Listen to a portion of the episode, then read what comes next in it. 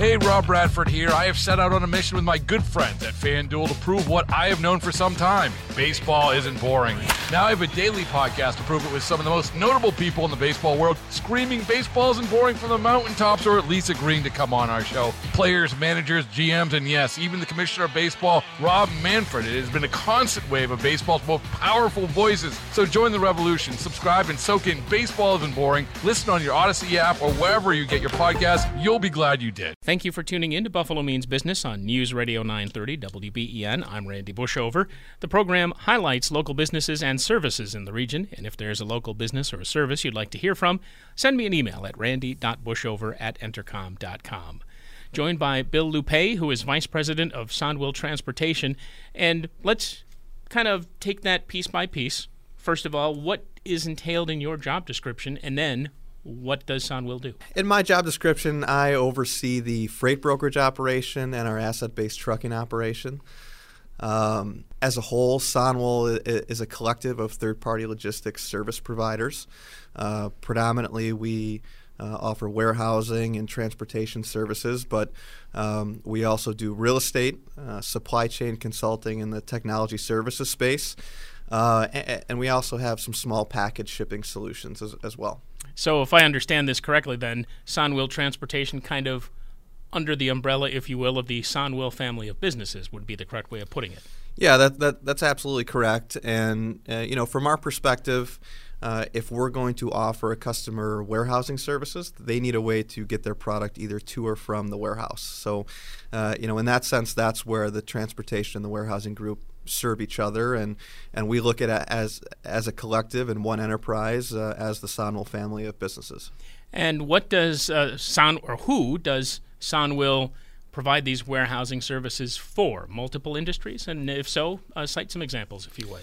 Yeah, multiple industries. We're very focused in the uh, food and beverage space. Um, some of our longest lasting relationships uh, are with uh, local clients such as General Mills, uh, who has a big production facility in downtown Buffalo for both flour and cereal. Um, Smuckers, uh, who owns the Milk-Bone facility in downtown Buffalo, and many people don't know, but uh, but every uh, Milk-Bone dog biscuit produced across the country uh, is produced in, in Buffalo, New York, and warehoused by Sonwil.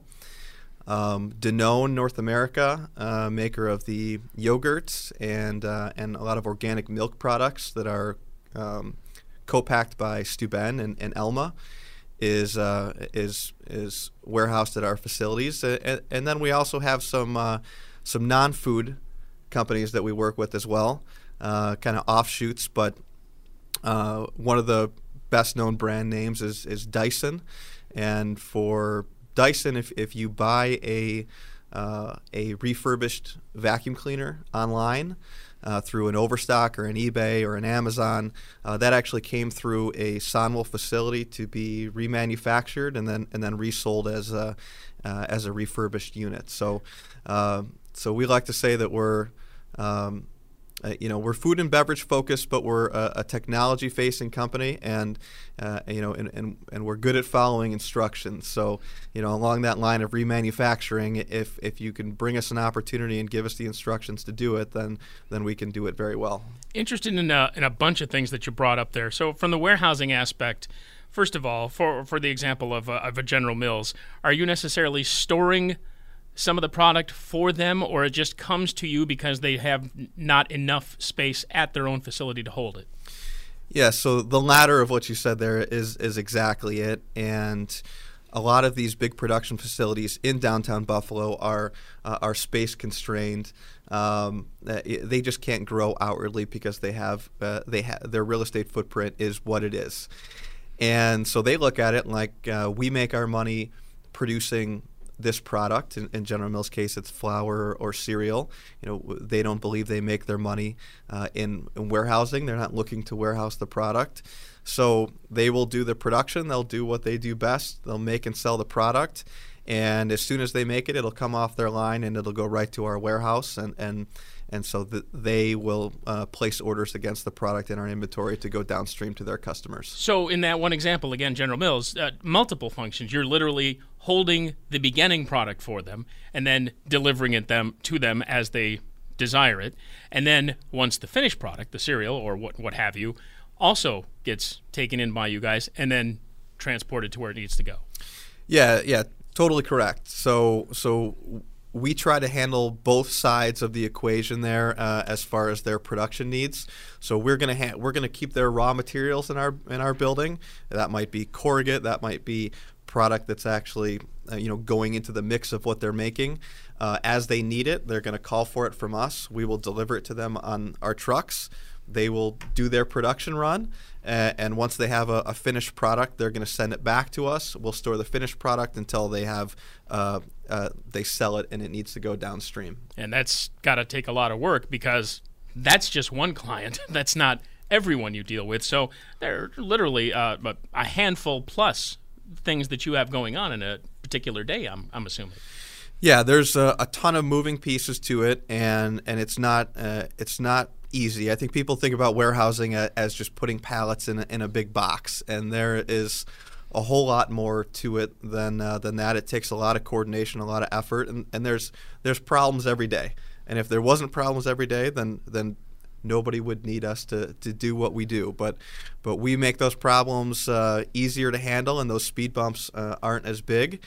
Um, you know, a, a, good example of a way that we've made things a lot easier for General Mills is, is when they produce a, any product, you know, before it gets to, to your counter and you're actually putting it, uh, you know, in your mouth, uh, they need to make sure that that product is totally safe and pathogen tested and, and good for you to eat. Uh, obviously, there's huge liability there if, if they were to provide you with a with a something that uh, that hurts you, right?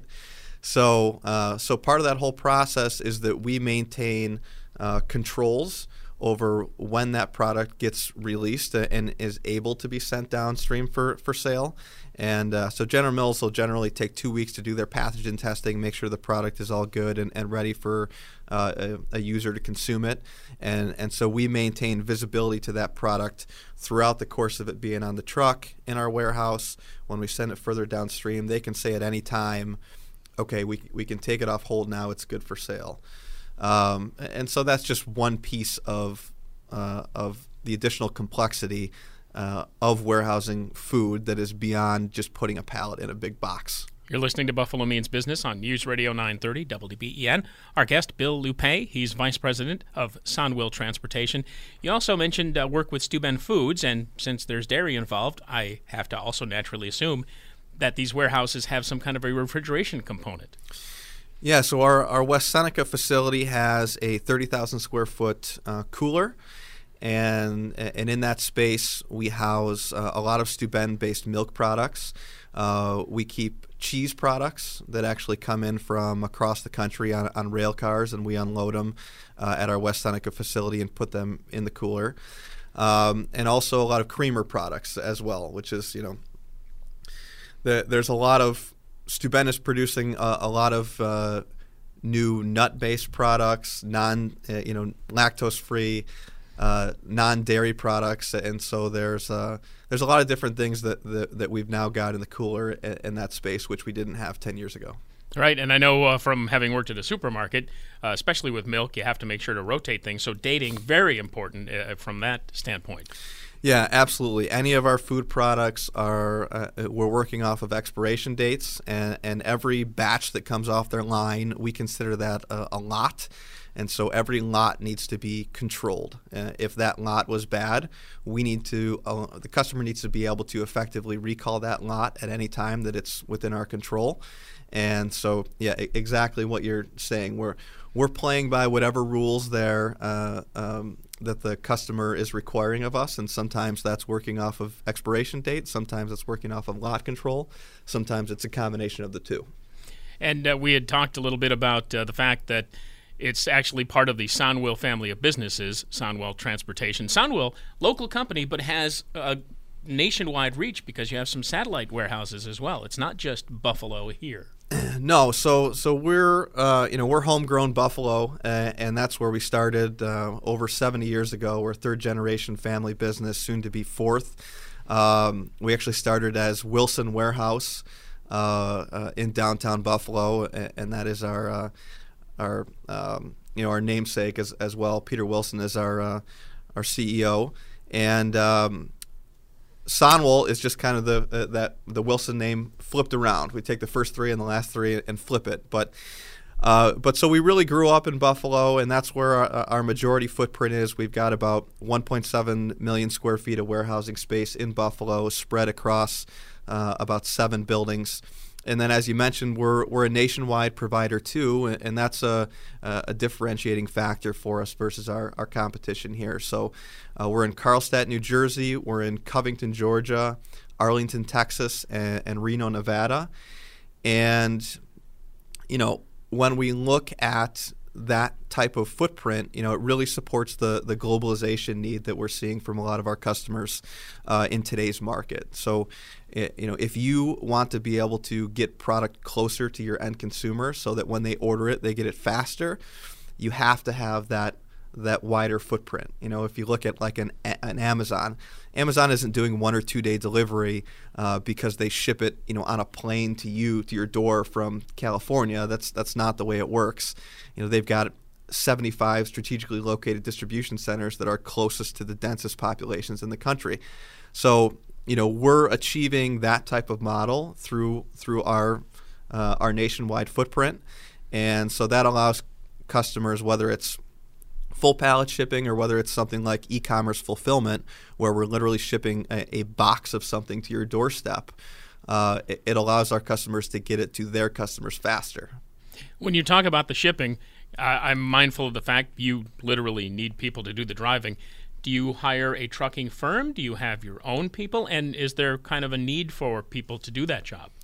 So there absolutely is a need for people to do that job. Uh, we have our uh, our own trucking company. Uh, it, it was previously branded as uh, Innovative Transportation, if you've seen any of those trucks around town. Uh, we recently changed the name uh, to Sonwil Transportation, and, and we're, we're rebranding a lot of the trailers as well.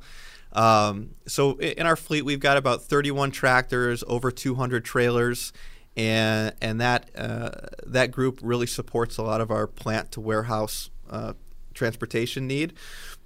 But we're also becoming much more uh, of a regional player uh, for doing deliveries throughout the Northeast, throughout the Midwest. Um, so we've got uh, you know guys who are in not just day cabs but sleeper cabs, and, and they'll go out for a day and do a delivery to Pittsburgh or New Jersey or Cincinnati or Virginia, and, and then they'll come back. So. Uh, so you know we're we're growing our footprint in that area of the business, uh, you know, little by little as well. And um, you know, a couple interesting things that that we're doing um, in the realm of, uh, of, our trucking company is uh, we've got some fully electric yard trucks. Uh, so we do uh, we call it a spotting service, but if you have a need to to move trailers around at your facility, uh, our trucks that do that are no longer diesel powered. They plug it in the wall, 100% electric, like a giant golf cart, which is pretty cool. Um, soon we'll be doing that with our regional deliveries as well. You guys probably see in the news uh, companies like Tesla, Nikola, uh, Thor is another one. Um, so we're constantly watching what those companies are doing to be on the leading edge of uh, of those purchases too, because you know we we like to be an innovative company. Obviously, our previous name was Innovative Transportation, so that speaks to that. Um, but when you see an electric truck in Buffalo, uh, we want to be the first one to do it, not only for our own sustainability goals, but for our customers' sustainability goals, um, and, and, and from a marketing perspective too. So very interesting. You're reducing the carbon footprint at the same time you're increasing your national footprint.